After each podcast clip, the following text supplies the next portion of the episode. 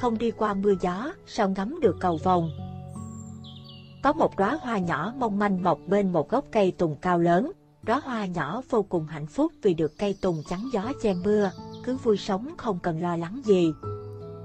Một hôm, có nhóm công nhân đến chặt đổ cây tùng to lớn này rồi mang đi, đóa hoa nhỏ vô cùng đau lòng, nó gào khóc và nói, không có cây tùng che chở, tôi biết sống ra sao, mưa to gió lớn đến, tôi phải làm thế nào, mưa gió sẽ giết chết thân thể nhỏ bé này của tôi mất thôi. Nghe bông hoa nhỏ gào khóc, một cái cây ở xa ngủ nó, bạn đừng nghĩ như vậy, thiếu đi sự che chở của cây tùng, bạn có thể đón ánh nắng mặt trời, nhận được những giọt mưa. Như thế bạn sẽ mạnh mẽ hơn và mọi người sẽ nhìn thấy vẻ đẹp rạng rỡ của bạn. Khi họ nhìn thấy bạn rồi, họ sẽ trầm trồ khen ngợi rằng bạn đẹp quá.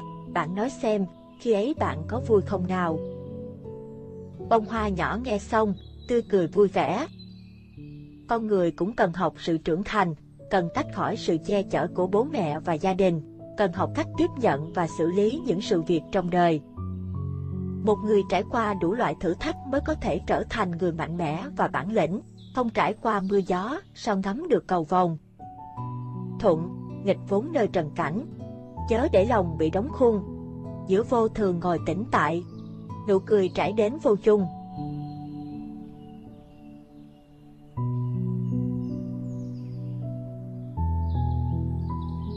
Nhân sinh là cơn ảo mộng. Trong cuộc sống, hãy biết rằng có những cuộc chia ly chưa kịp chuẩn bị đã không còn gặp lại. Có những cuộc tình chưa chạm hạnh phúc đã cảm nhận niềm đau. Có những lời hứa chưa kịp thực hiện đã không còn cơ hội. Có những quyết định chưa kịp đưa ra đã không còn giá trị. Có những lỗi lầm chưa kịp sửa chữa đã quá muộn màng. Có những sự việc chưa kịp buông bỏ đã không còn tồn tại.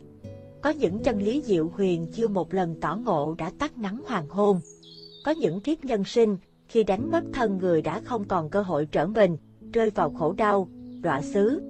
Thời gian vốn dĩ không dừng lại, cơ hội chỉ đến vào một thời điểm nhất định.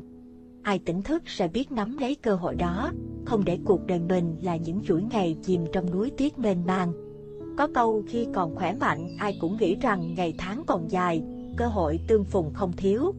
Nhưng ai biết chăng, đời người như ánh chớp giữa hư không, nhân sinh vốn là cơn ảo mộng, Cuộc đời người ta nguyên là một phép trừ, gặp nhau một lần cũng chính là trừ bớt đi một lần. Ngày đi, tháng chạy, năm bay. Thời gian nước chảy chẳng quay được về.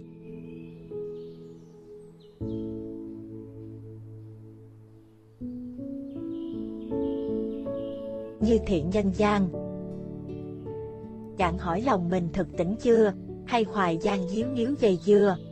Nụ cười linh thú nghìn năm vẫn, chỉ tại Trần Tâm cứ lững lờ.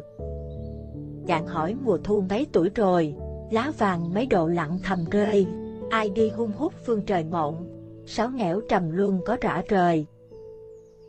Dạng hỏi dòng sông, chẳng nhớ nguồn, với mây hiền hậu ngủ đầu non, nghìn trùng lưu thủy sông còn nhớ, hay cách xa lòng quên sắc son.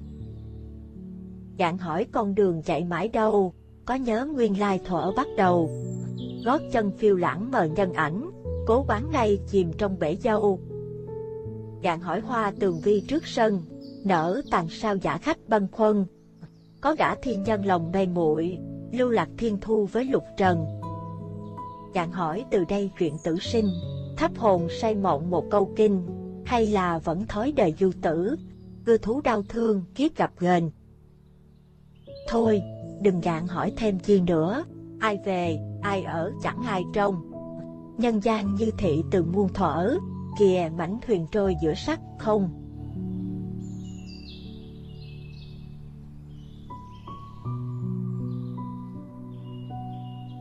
Đường về chân hạnh phúc không có bài học đáng giá nào ta học được trong cuộc đời mà không trải qua khó khăn, gian khổ.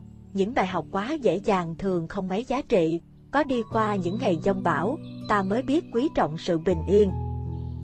Cảnh giới tuyệt vời của hạnh phúc là chỉ có thương yêu, không ghét bỏ ai. Sống không ghét ai trên đời này hết, điều này bạn thấy khó không? Không khó đâu. Trong 3 năm chúng ta cứ tập kiểm soát tâm mình xem còn ghét ai nữa không. Nếu thấy còn chút ghét ai, ta hãy sám hối trước Phật liền. Cứ thực hành như vậy, nếu không thương được tất cả mọi người, lòng ta cũng sẽ chẳng ghét ai. Bạn hãy cứ đi trên con đường lý tưởng đã chọn, ngay cả khi bạn cô độc. Sở dĩ bạn đi theo con đường người khác đã đi và gặp thất bại là vì bạn không có chủ kiến và xem nhẹ sức mạnh đôi chân của mình. Đường về chân hạnh phúc không có ở bên ngoài mà nằm ngay trong tâm ta. Đớn đau và tỉnh thức đều là hai vị thầy, vị khiến ta giác ngộ, vị giúp trời mộng say,